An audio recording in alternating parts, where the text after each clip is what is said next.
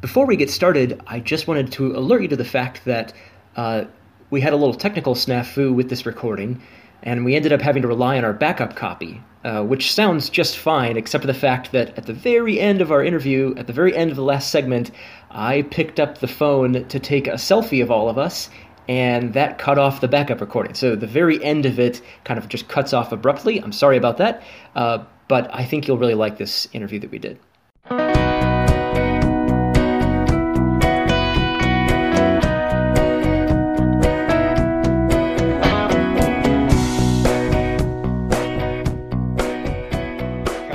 Position. I am your humble host, Andrew Whaley, here on Breadbox Media. And Welcome to Over the Counter. I'm Mark Giszczak. And I'm Andrew Whaley. Now, if you're a counter positioning listener, you're probably pretty confused right now. And if you listen, if you're a listener to the Over the Counter podcast, you're probably pretty confused right now. I suppose that's part of the goal. A little bit of confusion, mix things up a little. So, uh, I'm here with Mark Giszczak, and uh, he is my partner on the Over the Counter podcast, as all of you contrarians know, you listeners of both. Um, and so we're doing an over the counter takeover of the counter position today. That's right. That's right. It's kind of like a, um, sneak attack, or I don't know, maybe a mail merge. You know, just bring the mail, bring the two podcasts together. Oh, and that that third laugh you're listening to is a special treat we have. No, not Chris Special Treat Stefanik, a different special treat. Um, they, Chris always says that every time I say, we have a special treat. He goes, that's my rap name, actually. um, anyway, we're here with Billy Kangas, and we are at his amazing wonderland known as Cultivate Coffee and Tap House. Welcome, Billy. So glad to be here. Oh, you're on two shows at once. This is my uh, personal way to bilocate. Yeah, Uh, yeah, I, I, I'll keep this in mind if uh, if I'm ever up for canonization. You guys can. Uh, uh, Audio bilocation. He was on both of these podcasts at the exact same time. Therefore, he was in two places. we should also probably say that we're in Ypsilanti, Michigan right now. Ips- no, okay, now it's Ypsilanti. Ypsilanti. Yeah. Ypsilanti. Yeah. What did you think it was? I thought it was like Ypsilanti. You're not alone in that, but you would be wrong. Yeah. Well, if you if you spoke classical Greek, it would be more like Upsilanti. Upsalanti. Yeah, Yeah. I see. I and I get confused between. So then, and then there's the Upper Peninsula, right? And they call them people what? Yoopers. Yoopers. That's right. Yeah. This is like the local Michigan dialect. Yeah. So I sometimes I heard people talk, called Yoopers, and I thought they were from Ypsilanti or something. But it's not. That is not. Ypsilantians would be the correct nomenclature, or if you want to refer to the entirety of the population of the Lower Peninsula, you would refer to us as trolls. Trolls. because we live under the bridge, Oh. the Mackinac Bridge. So I see. So Michiganders is not the right. term. Michiganders would also be That covers would be both the for trolls all- and the both Yoopers? peninsulas. Okay. what about Okay. Mich- Michigonians? Uh, th- that is Or occasionally used. although it is Michiganians? not the- Michiganians? It is not the preferred. It um, is not the preferred nomenclature, yeah, dude. that's right. That's right. Well, okay. So Michigan American, please. we should we should we should say why are we here talking to Billy Kangas, my friend? There's a why. We, we have we need, we need a reason. so Billy Billy is a really interesting human being. So I've been wanting to meet Billy for a really really long time. Today's your special day. because Billy is Billy is the other Catholic coffee guy. it's true. It's like there's two of us. I mean, I thought I was the only like Catholic coffee guy, and then And now here you are sitting across the counter from one another. I feel like I feel like I'm sitting in a mirror, kind of here. You know, We you're do like a look. younger we do look remarkably similar. You're a you're a younger me with um. Less hair. I wasn't gonna say It's your that. younger, balder self. Everyone, it's my younger balder self. Get in touch with your younger balder self. well, yeah, I'm definitely not bald, but everyone has less hair than me. I've got the, the biggest head of hair on earth. Um, except Mark, Mark's got a pretty serious head of hair. Well, so I just want to ask Billy a little bit about who he is and where we are right now to maybe kind of set the stage. this really is this really is over the counter and not the counter position. It's true. Yeah, you don't he's- own the place. He's reining It's- me in. this is a uh, this is a trying to get us 50-50 relationship, right? A little bit of like you know, give a little, take a little. This is why I have my own show. Okay, so. so Billy, where are we? Can you just describe where this place is? All right, so you are currently situated in a beautiful beer garden, which is part of Cultivate Coffee and Tap House. Ypsilanti's preeminent coffee and tap house. Uh, we serve the best coffee, the best beer, and we're also a nonprofit which is working to end hunger both locally and around the world. Okay, and and uh, so I mean, like I see, like there's a vegetable garden back here. There's some games to play. All these They, and you Benches and, and stuff. and you know, and it's this this stuff is surprisingly hard for beer. I mean, I mean, you made a garden out of beer. I mean, that's a. so you just kind of like do you pour it in a form and wait for it to become wood like like this? Or- actually, it's deceiving. I know it's called a beer garden, but this is actually wood. oh, oh, okay. You name you're naming it by activity, not by uh. Right. There's like a like a genre of space. when when did Cultivate come to be? Uh, we're j- just over a year old. We celebrated our one year anniversary uh, about a week and a half ago. Oh wow. Okay, so so just a year. And uh, how? I mean, how's it been received by the local community? So far, it's been remarkably well received. I I knew it would be successful, but it's been more successful than I thought it would be. So so far, we've done a lot of great things towards our cause and have really, I think, established ourselves as a, a pretty powerful and uh, beneficial place for people to gather, get to know each other, and get engaged with important issues. Yeah. And how how do you facilitate that kind of engagement? Uh, well, part of it is we try to make sure the space is inviting for people to, to get to know each other, to get engaged. We have a lot of big tables where you share, you get to, to meet your neighbors. We have a community calendar, which we always fill up with events where people can say, hey, I'm really into knitting, or I'm really into woodworking, or I'm really into a book club, and we try to create space where you can put that on the calendar, invite people to join in and get involved. Uh, and then we have a, a cause which people really rally behind, which is ending hunger. I think it's something that almost everyone can agree is a good thing to do. Uh, we shouldn't have hungry people in the world, and in our own county, we have one in seven people who still struggles with hunger insecurity. And here in Ypsilanti, the number is closer to one in three. So it's a pretty substantial issue that we can make some pretty tangible steps in addressing, and I think that's a major catalyst to bringing people kind of into the community here. So what you're saying that in in Ypsilanti, one in three people are dealing with hunger. in one one capacity or another. Yeah. That's amazing to me because this looks absolutely beautiful here.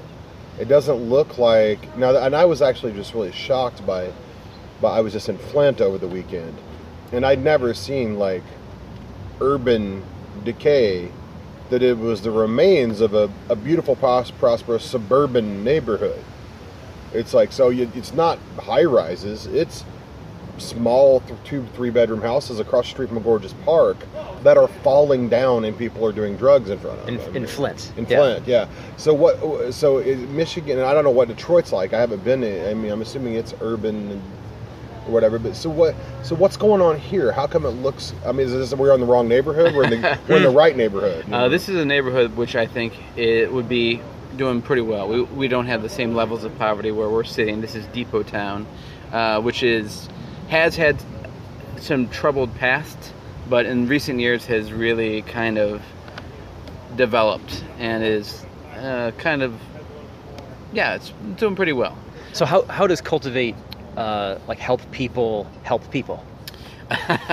well, we, we do a number of things. One of the things that was a very is- Mark question. We've got uh, a produce garden in the back. It's volunteer run, and we grow food that we donate to a local, a food gleaning and food bank organization called Food Gatherers. This past season, we grew over 300 pounds of produce, which Wow. we donated. Uh, we also donate our proceeds to local organizations and uh, some uh, other organizations as well.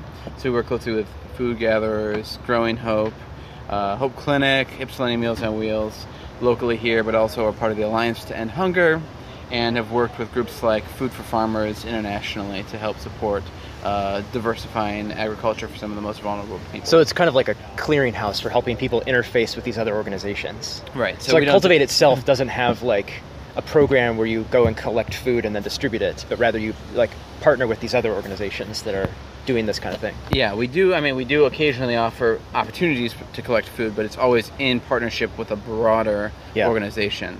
So we aren't a soup kitchen, we aren't a food pantry, but we do work closely with those who are doing good in those areas. We're trying to be a place that connects uh, the different communities that are here, both the educational communities of the major universities in the county, Yeah. the governmental organizations, entrepreneurs in the area, community members, and nonprofits. We think that if we can bring these people to the same table Right. and start to make ending hunger an issue, that we can see real results made. So we're in the process of developing a plan to end hunger locally uh, by the year 2030. So Wow, that's what okay. we're hoping to do. So, well, I, I end hunger several times a day. It's like- I mean, it's a little smaller project. It's my own hunger that I. And, uh, Doesn't seem like a small project to me. well, I mean, it's a bigger project than most. But I, uh, I just ended, I just ended some hunger with a a, a, a, a delicious uh, fresh pretzel and some pimento cheese. And I just ended some caffeine withdrawal with this. Uh, Yeah, I'm kind of Delicious cup I of manually talk about brewed this coffee. when we get back too, and I want to get I want to do a geek segment here right, a let's little do bit, to get a little geeky on the coffee front. Um, all right, so um, so you you. It, if you had to pick what you what, if you had to pick something say what this thing is primarily, it's so many things, but was there was there an initial idea, an initial impulse? The impulse is social enterprise. That business can be bigger than profits. That we flip Right. kind of the, the system and say, let's put values first and let profits serve values, let profits serve people. That's the that's what it is. And the fact that I'm passionate about hunger and a huge coffee nerd, and then my partner Ryan is a huge beer nerd, is why it became the thing that it is. But the initial impetus is social enterprise. All right. Okay, well, um, we're here with uh, Billy Kangas at Cultivate Coffee and Tap House, and my uh, my good friend Mark Giszczak, and you are listening to the over-the-counter takeover of the counter position. It is two shows at once, so you're being super productive today. You're listening to two shows at the same time. All right. So, um, or anything before we go out? All right. So let's go to the break, and when we get back, we're going to talk some more about social enterprise, some more about coffee geekness, and just general uh, hilarity will ensue. I'm sure. All right. See you on the other side.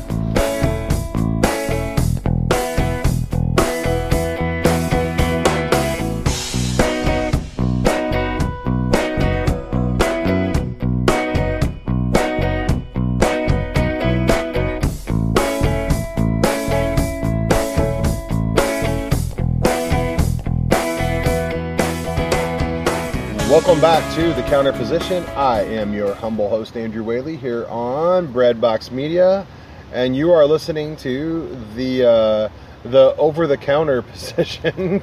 it's just it's the what's the counter position and it's over the counter. I'm just I'm just spitballing that. It's just it's not official. We're not. there's a lot of countering going on in there. I mean, there's yeah. We're just not gonna we're not gonna build a ball cap So, out but, of but I but I think that uh, that that you have to realize that now that it's the over the counter show and not the counter position, that you know we're co-hosts now.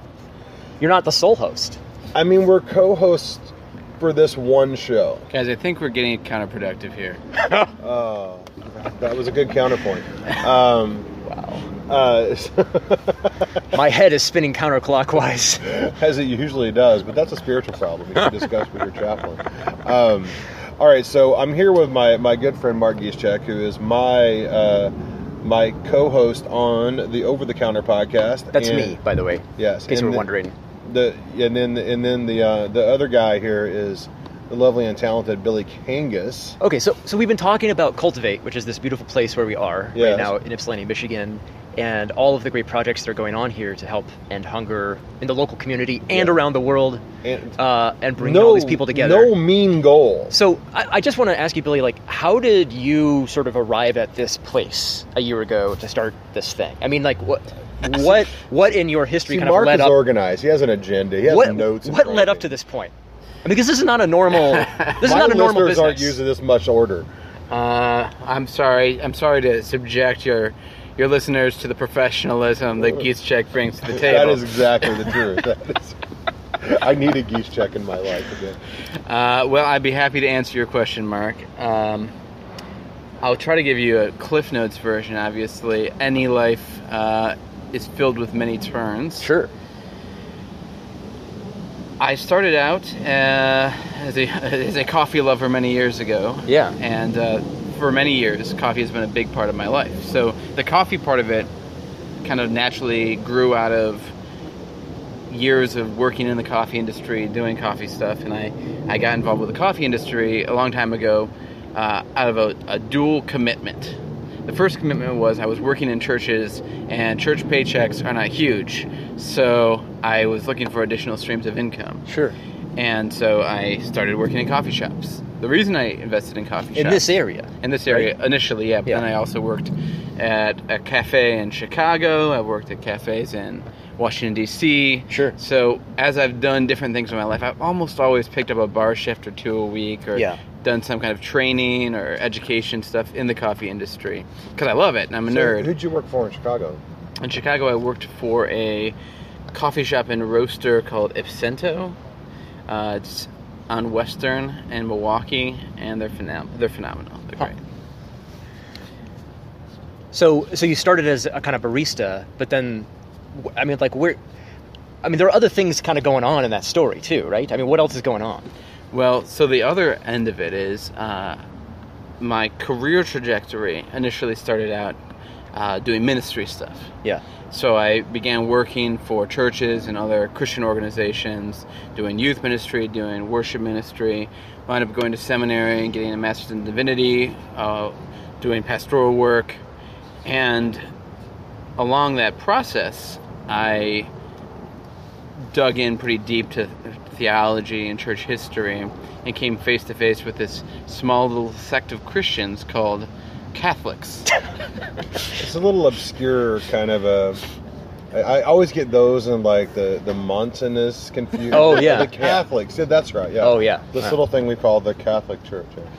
So f- a few years back, I felt called to explore whether or not I should join the Catholic Church because I started to sense this is the direction I was being Well, led. can we can we ask like where you were before? Yeah, Oh, which sure. flavor were you? Oh yeah, well you know I was a kind of a Baskin Robbins Christian. Weren't we all? All the interesting ones were. I had, I had quite a few. I, I started out uh, Lutheran, but in an ecumenical community that Mark and I were both a part of growing up called the Word of God. So I had a lot of different influences, Catholics included. Um, so I initially worked at some Lutheran churches. I, I did a, a brief stint at a Reformed Church of America church. I went to seminary with the Evangelical Covenant Church. And it was in the Evangelical Evangelical Covenant Church, which is kind of the Swedish pietist denomination, kind of like Lutheranism, with a little bit of American revivalism thrown in. Huh. Um, it was when I was working with them that I started to feel kind of this call to join the Catholic Church.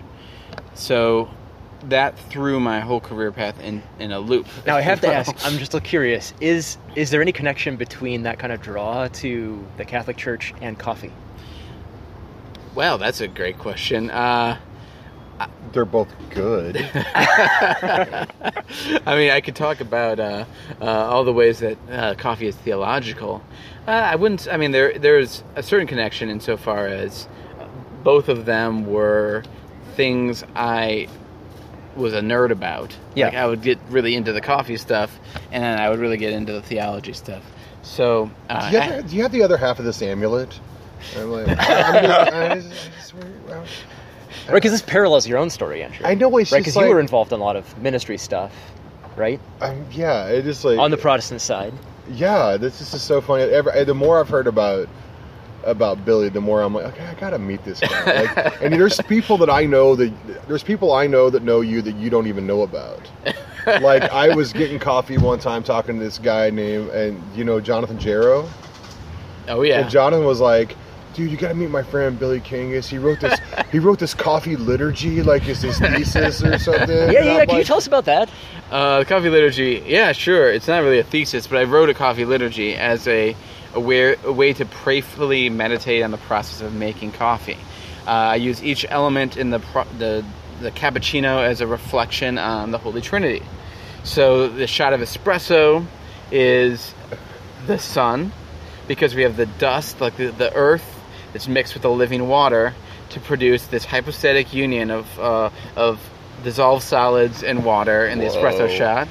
Uh, we But have it's a quad, it's a quadrinity. It's a quadrinity. It's a polyphasic system of four things. The espresso is. Well, you know, only if you separate the divine and the human nature of Christ. This, this is see, this Wait, is this is starting to sound monotonous to me all of a sudden. This is absolutely the single coffee geekiest and theology geekiest thing that's ever happened. This is going over the heads of like almost everyone because you would have to be like This is how you talk about espresso. you would Andrew. have to know espresso science and like Trinitarian theology to Well, get these. you're the one guy who knows the you know how beautiful the coffee liturgy is. uh, But no, it's So, like yeah. okay, so he but- told me about you, and then. And then, and then Mark told me about. I mean, I think probably like six times I've ran into someone, and they're like, they see who I am and hear my story, and they're like, "Do you know Billy Kangas?" And I'm like, "No, I keep hearing about this Billy King is a guy." So, so okay. So to me, it seems like there is some sort of connection between the Catholic thing and the coffee thing, Totally. Right? That that maybe you drew together in your coffee liturgy. well, I think that, that yeah. I mean, part of it yeah is the fact that everything I do I connect to both coffee and theology. So as I'm pulling shots, I'm thinking like.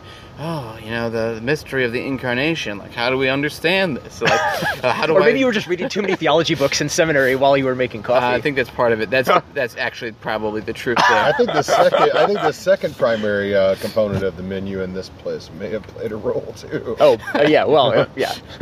was okay. There's a beer. Beer plays. There, there was a great story. This is like a, of all places, like a New Covenant magazine or something. I remember reading like a million years ago. There was a story about uh, Father Avery Dulles, Huh. and he was um, walking across Fordham's campus, and he had a couple cases of Budweiser in his hand.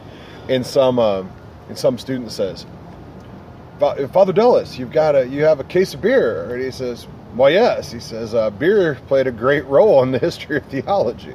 Especially, it played a huge role in the um, in, in in in the in the in the um, the battle between um, Saint Augustine and uh, Augustine and Pelagius. And he says, "Well, how do you know that, Father?" He says, "I infer it from the text."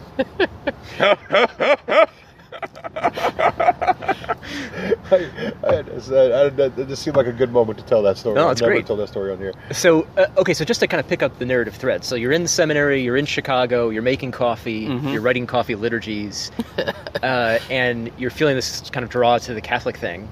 So what happens then? Uh, so I had kind of a powerful encounter where I felt really strongly drawn to join the, the Catholic Church.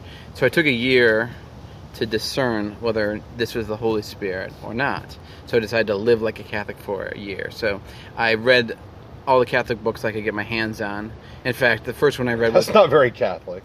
yeah, I was kind of wondering, like, oh, I wonder what living like a Catholic for a year looks like. Well, uh, very few there's, Catholics I know. there's, well, there's other things, but the first one I read was actually a gift from Mark from years before, which was uh, a catechism. Uh, I remember it was I don't know it was probably 15 years ago. Mark was like, "Here, take this catechism." I'm like, "Yeah, I'm gonna read this," but, and, but then I did, and it was uh, uh, an important part of it. But then also, you know, praying the Rosary, praying the hours, uh, doing consecration to Mary, doing icon vener- doing the whole nine yards. If it was a Catholic thing, I'm like, all right, I'm going to try this thing out. Yeah. So I spent a year just doing every Catholic thing I could. Did could. you feel like you were just like? How many Catholics do you know that that actually know how to do icon veneration? Yeah, I mean, very, uh, very few. Yeah, I don't, I don't know if I could do it exactly. That's pretty impressive. well, you know, some of the best Catholics are those who had to figure it out, not Sure. you know, just thrown into the. Yeah. So okay. So um, we're heading we're heading speedily towards the end of the segment. So I don't want to get anything. Well, we'll pick up the story on the other side. Yeah, side. we'll pick it up on the other side. Yeah, because and, and I also you brought up something interesting that you've known Mark for a really long time. That's true. So I want to get some inside dirt on what Mark was like when he was a kid. Remarkably the same. Which that's what's strange because he was a kid, right? All right. So when we get back, we're going to find out more about Billy Kangas, my um, younger, balder doppelganger, Yep. and um, and about what Mark Giszczak was like when he was a kid. So. Uh-huh. Right, so you're listening to both Over the Counter and the Counter Position at the same time. I'm your host, Andrew Whaley, here with Mark Giszczak and Billy Kangas. We'll be right back.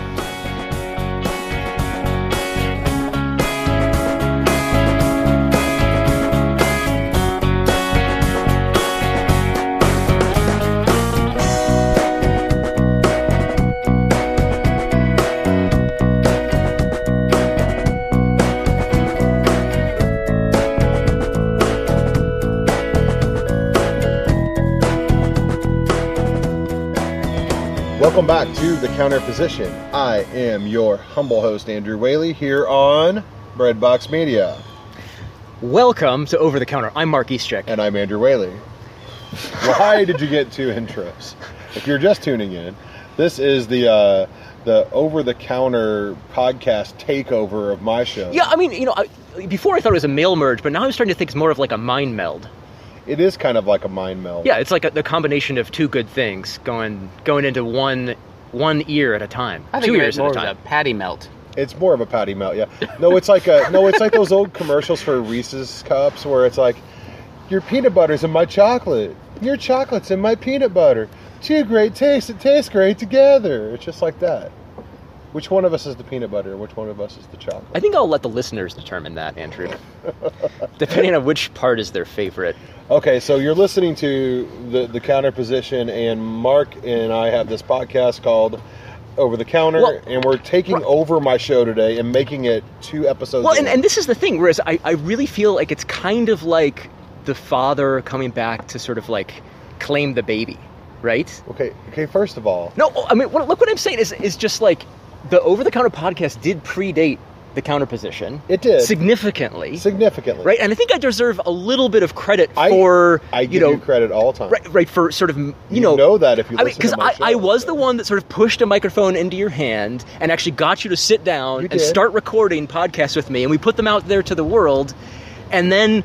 Pretty soon, all of a sudden, you're doing it an hour every day and saying it's your favorite Okay, thing in the well, yeah, world. I will say, okay, I will say that there was a, it was a remarkable. Um, I'll tell this story real fast, just because I think it's a remarkable example of um, God's will kind of coming about through a bunch of different threads. So I had been wanting to do a podcast for a long time, didn't know how it worked. I even played with it and tried it, but couldn't figure out the tech, and I'm just super ADD. And then um, Mark came along, and Mark and I started having conversations quite literally over the counter in the shop at the at the Augustine Institute, and we started noticing that people would like stop and listen to us sometimes when we were talking. And the, the good, we, we, this is good. They introduced the other listeners to our podcast, and so um, we decided to start recording the things. And first, we actually tried to do it physically over the counter, but the refrigerator was too loud, so we ended up moving it someplace else. And so um, we started doing this show, and, and that and that was a show where it was two Catholic intellectuals, one a scholar, one a business guy, and, and a more philosophy-based guy, and we we talked about everything other than what you would find typically on Catholic media. So our our our podcast is like we don't talk about theology, we don't talk about uh, politics, we don't talk about the culture war. We talk about everything else. And so we started doing this thing, and what's weird is that um, Leo Brown, the founder of um, Breadbox Media, I had contacted Chris Stefanik and talked to him about doing a show. And Chris was just didn't have any bandwidth to do it. He was just too busy. And he said, "Hey, you- I got a guy. Do you want me to introduce you?" And he so we started talking, and I ended up with this online radio show. Now, did Leo actually listen to any of our shows? I think so. Maybe I don't know. Leo, did you listen to any of our shows? um, I think he probably did, but um, yeah, but it was weird. It was like I kind of got comfortable with you doing this, and then a radio show came out of the ether, and yeah, no, it So was. I just, I mean, I just want a little bit of the credit I give for you a lot of the credit. genesis I of give this you a thing. lot of credit. Yeah. Now, can we quit arguing over whether you have Well- any role, and let's get back to our guest? Yeah, well, right. We don't want to ignore. Mark wants to make sure Our he guest. gets citation credit for his 10 year application, you know. Okay. right now, now this is a great segue. Was he like this when he was young? Is this? Oh, yeah, oh, yeah, yeah. So I heard he was like a street preacher when he was young. we were street preachers together. Yeah. Mark and I, we used to go uh, out into the Diag or over to uh, Eastern Michigan and uh, get on milk crates and you know, tell people, uh, "Hey, you hear about this Jesus guy?" You're going to hell. we, we never You said that. right we, now. If you we were died ni- right we were, We were nice street preachers. We were nice street preachers most of the time. I mean, Mark, you know, he brings the fire. but- He was like up to him like Jonathan Edwards. He's like, the Lord is dangling you like a spider over the fire. Did he have like a pocket protector when he was young? I don't think so. I know. I don't remember a pocket protector. He might have had a, an occasional pen in a breast pocket, but uh, I think he lived on the edge and did it without without protection. Because he was because he was a daredevil, like his old man. Um, All right. So what was what was was he always like this? Uh, yeah, I think so. I, yeah, no, I think Billy's always been interested in music and coffee and theology and God, and it all is kind of mixed together into, uh, you know, a beautiful. Um, what did you call it? A uh, suspension? No, a uh, Uh, polyphasic, polyphasic system. system, Yeah, yeah. I would say Billy Kangas is a polyphasic system. Perfect, perfect. So espresso is a, a, a suspension, a liquid, an emulsion, and a foam, right? So it's four things at once if it's properly pulled, Yeah. and uh, you know. But I've never quite understood the difference between a foam and an emulsion. One of them's oil bubbles, right? But they're not really oils; they're carbohydrates because they're water soluble, right? So, Sure. So is there really a distinction between the emulsion and the foam?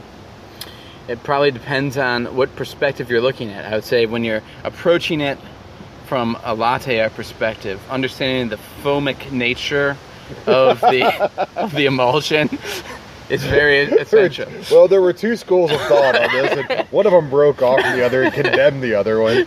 It's so funny. In, in the uh, what Second Council of Carthage or whatever. Yeah, well, it was it was um, it well I, we don't we don't know, but the show the the the the the, sh- the Shomerites were uh, were um, were writing about it early on. You know, speaking then- of latte art, I think it would be fantastic if we had a latte art throwdown between the two of you.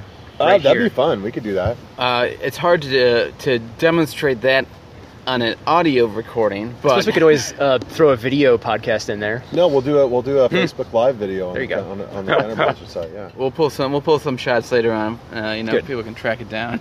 yeah. I'll, I'll put I'll throw it up on the on the Facebook page. I, I look. I, I he keeps trying to pick a barista fight between you and I, and I keep saying I am fairly sure that Billy Kangas is a better barista than me.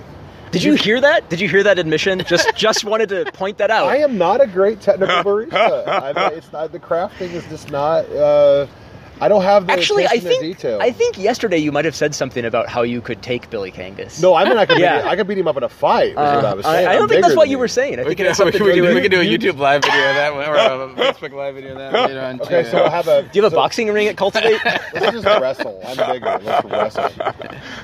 You know, he, he started saying something about that, and I thought he, I didn't know he was talking about coffee, and I'm like, I, I think I'm bigger than Billy. I could take you.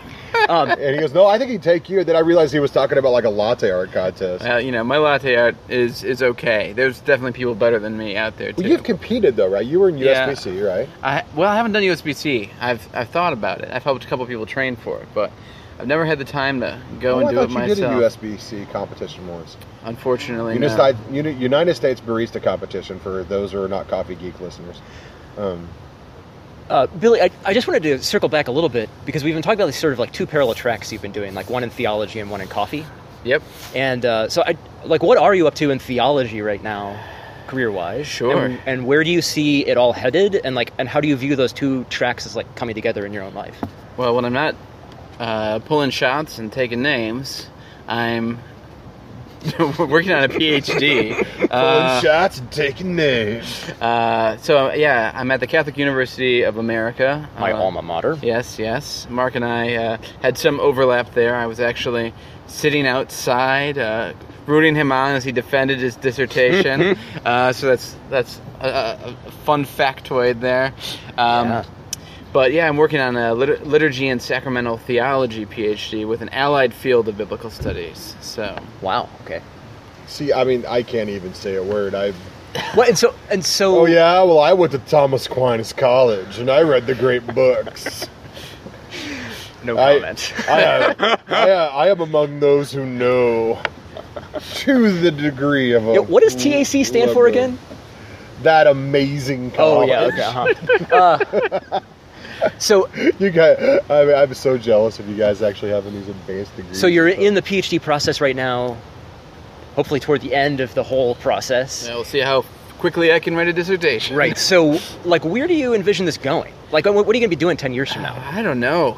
I wish I did. Uh, academia in general is a, a, a pit of mystery and uncertainty. Yeah. Uh, and even if it wasn't, I I have a desire always to have one foot in the human world and one foot in the ethereal uh, ivory tower world. So I'd like to teach some classes, yeah, but I'd like to do it in such a way that I can continue to interact with normal humans and not get kind of lost in the. What are you trying to say about me? Uh, you're on a podcast with a normal human today, so you, you know you, you're living the dream. You You know know, what? If only, if only, If only there Wait, you're was- calling Andrew a normal human? Now that that's, that's, quite a uh, compliment. I mean, uh, I mean, there, there, there are. I have my moments. I have my normal moments, but um, I don't know that I, I'm, I'm. I'm not an ivory tower human, though. It's true. It's true. You're not. That's what he's saying. We're abnormal, apparently. It's yeah, true. you are abnormal. Yeah. Um, Uh, so, but I mean, do you envision yourself still running Cultivate ten years from now, or teaching at a major research university, or living in Zimbabwe? All three of those are on the table, I guess. Probably not Zimbabwe. yeah, the coffee isn't very but, good uh, in Zimbabwe. uh, But uh, you know, But I, they probably can get some from you know Ethiopia or the Congo or something. I don't know. It's probably the import import practices are difficult. no, they have it. They have coffee in Zimbabwe. I've had Zimbabwe AA back in the day. oh wow. Okay. Yeah.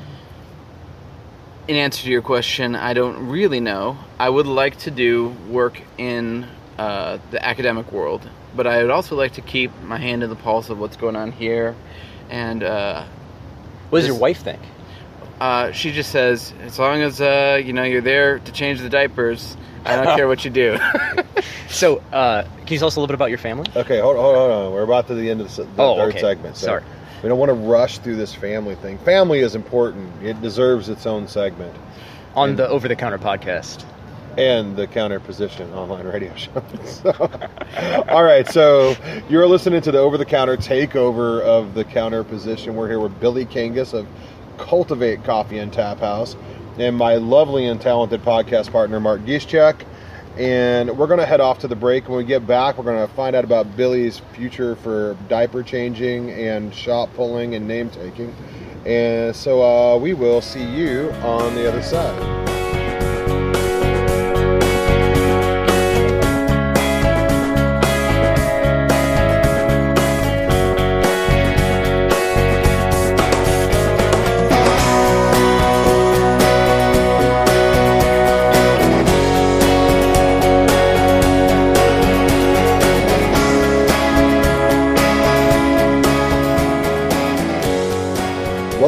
To the counter position. I am your humble host, Andrew Whaley, and I am here with Mark Giszczak, my partner in crime on the Over the Counter podcast. So it's my job actually to say, "Welcome to the O- Over the Counter podcast." I'm Mark Eastcheck. and I'm Andrew Whaley. I think Andrew, it's more like we've staged a coup, right? Uh, no, because Okay, maybe it's like I've staged a coup uh, against your radio show, right? Is that well, how no, it's going? because I'm the dictator of my radio show. Mm, I see. So, are you benevolent or not benevolent? Well, I think that most dictators. What's the opposite of benevolent? Malevolent. Are you malevolent, or benevolent? Well, I mean, we're there's no there's no white or black hats in this world, Mark. You're so black and white. We're all wearing different shades of gray. You know, come Goodness. on. No, I'm a good I am a good giant squid overlord, and you will be glad to be my minion. now that we've identified the nature of the despotism we have here, Right. So we'll reintroduce you to our guest, Billy Kangas, uh, who is the master. Uh, what do you call yourself? Barista. uh, sure, master barista, Master barista. I like at- I like to think Cultivate more Coffee as and like Tap our, House. our, our temporary serf Uh, here in our despotic. PhD candidate in liturgical studies Yeah. at Catholic University of America, author of a book on Christian funerary practices, That's, that's a true st- and story. a coffee liturgy. Now, uh, whoa, whoa, whoa! You wrote a book on Christian funerary practices. did they involve coffee? Uh, there's no coffee had not been discovered in the time frame I uh, was writing on. So no, there's no coffee Okay. in the book, unfortunately. Okay, I want to hear about your family, but why in the world would you write a book about Christian funerary practice? Because it's awesome. Uh, the way that Christianity influenced the practice of death in the world is one of the most substantial things Yeah. uh, that kind of highlights. The practice of death. That's quite the phrase. yeah. So how people die? How I've do we been working on my practice of death. These are good. We got we got martyrs. We've got these.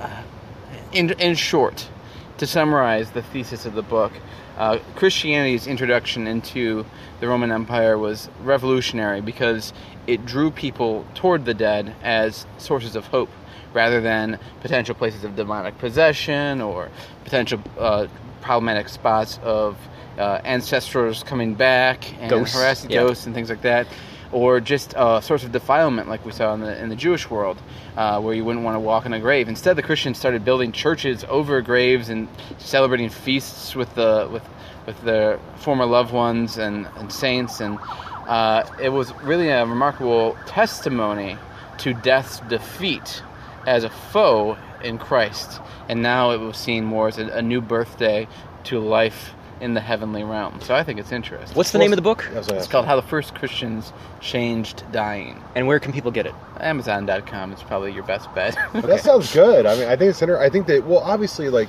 when you look at a society, any you find some ar- archaeologists find some society.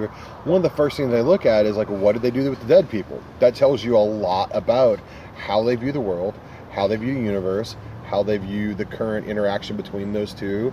And I mean, and you look at like how they approach death. I mean, literally like how they move towards it.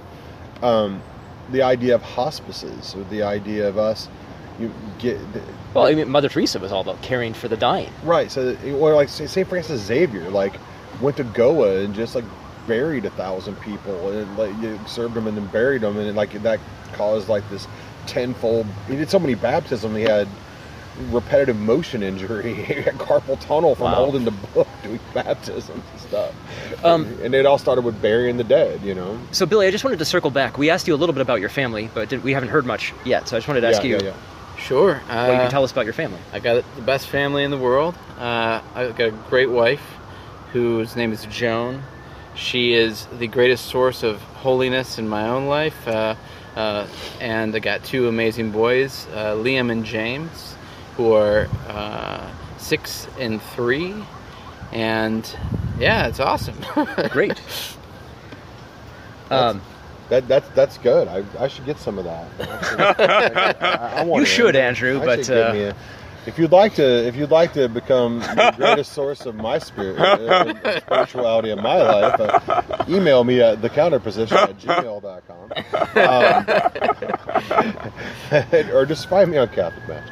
Um, so, okay, so so I should one start the, pushing my Catholic Match page. I, we should say that one of the reasons this conversation is even happening is because Andrew and Billy both represent uh, this this kind of uh, ideology uh, that kind of brings Catholicism together with coffee uh, in in a way that I think is really unique. Uh, it's kind of hard to even describe what it is that you guys do, but to me it seems very similar. I don't know if you feel that Yeah. yourselves, but Well, I mean, Billy Billy's doing an instantation uh, uh, of the kind of thing that my apostolate builds.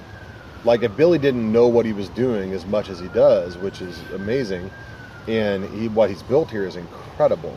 yeah, it's like a model for yeah, other. it's a model. It's an absolute. I'm gonna document it. It's like it's, I want to do like a feature on it or something. It's like um, this is the kind of thing I would try to get people to build. I help I help people build places like this, teach them the theology, psychology, design, the all the above of why you would build a place like this, and then teach them how to use this to interact with society and individuals in the moment while making them things. So he's doing it, Yeah. and yeah, it's beautiful. Good stuff. It seems to me like there's a maybe a slight difference in your two approaches to the project. Yeah. In that, Andrew, it seems to me like your focus is on earning the right to be heard, Yeah. and Billy, it seems like your focus is more on like uh, organizing various communities together to accomplish shared goals. Can you guys reflect maybe on on that distinction? Oh, I think, in a certain sense, I'm not saying I'm not trying to earn the right to be heard. Sure.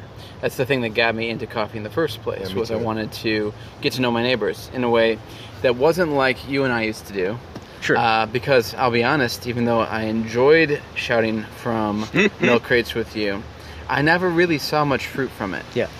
And the first coffee shop I got, I immediately had, you know, atheists inviting me over to their house for Bible study. And I was like, what's happening? Absolutely. Yeah. Uh, so, for me, it was it was a it's a big part of it. Uh, I mean, my faith is the wellspring from which all that I do happens, and I take evangelization very seriously in my life. And so there is that component, but I wanted to make sure that it's not just a facade. Like Sure, that people aren't sure. engaged in feeling like I'm just their friend, so that. Uh, I can tell them about the gospel. I want Right, there to be right. a, a, a authentic relationship and authentic things Yeah. that are drawing us together. That we have a connection. Sure. And that, that you know, I have friends who come in here every day who you know have I've been talking to about my faith for years and still have no interest in it. Yeah. And I still 100% love them, and uh, I think that's great. So those elements, uh, I'm trying to find a way to bring people together to do work together, even if it's beyond just like an opportunity to, to, to share a particular message about um, Christ. Yeah. I think that, yeah, I think that I think there's a lot more link up there than than we would the- than than your. There's not. It's not as heavy a demarcation. There's. I am. my argument is that we use the true goods. We the, the love is the unification of persons in a common good, right? And so, and at the same time, you know, like St. Thomas says that the the, the thing receives received in the mode of the receiver, or like I like a better a better thing is That was a TAC quote there. well, I start twitching when I say that, but I've read, I've read, Quah, quah, quah. Quack, quack, quack. No, but it is the thing receives received in the mode of the receiver. But but uh, Suzanne Baars I was listening to not too long ago said that um the gift is, is received in the mode of the the, the the gift receiver. You get you take you can only take it you for what you can understand it is right. And so you have to love people in a way that they're willing to be loved and can understand that it's love. And sometimes you want to love persons and you want to be in a unification, uh, uh, in love with these people, but maybe they wouldn't let you love them in in the full way that you could. So maybe all you can do is just make them something beautiful, or listen to them, or ask them how that test went, or give them something that they need, or give them a place to be, or uh, something like that. And over time, you earn the right to give them something more because through your relationship they are able to kind of understand and take something more Yeah. from you because the religious red flags have been overcome or whatever you just kind of earn the right to get past all Yeah, well, I mean, it pre- sounds like uh, like leading with love, it is leading with love yeah. right? Rather than leading with doctrine or Right. whatever. or, or it's leading with beauty mostly in our world i Yeah. mean which like Barron talks about um, bishop Barron talks about the, the spear point of the new evangelization is beauty Okay, so like, I guess, but but Andrew, I just wanted to ask you, like, what do you think of, and like, how do you think you could apply some of Billy's techniques or practices in terms of community organization? Oh, yeah, and like yeah. bringing people together around common goals. Well, no, definitely. Like uh, we're working with um, the the project I was just consulting on in Flint. We're partnering with Catholic Worker House, and we're doing. So we're going to be like ro- working with a program to get people roasting coffee Yeah. and bagging it up and stuff, and we're going to be selling it and using it in the shop and giving providing jobs and interaction with us for people from like the neighborhoods that are just like you know. So we're d- doing all kinds of stuff like that, and I think that justice is one of the cool places that you can really, really earn the right to be heard in this world. yeah. But um, well, it, this is a bit. This has been a long time coming. Uh, I'm glad I finally got to meet. You. I'm glad. I'm here to witness it. Yeah, I have heard so many people just going like, "How do you not know Billy Kangas?" I'm like, "You guys."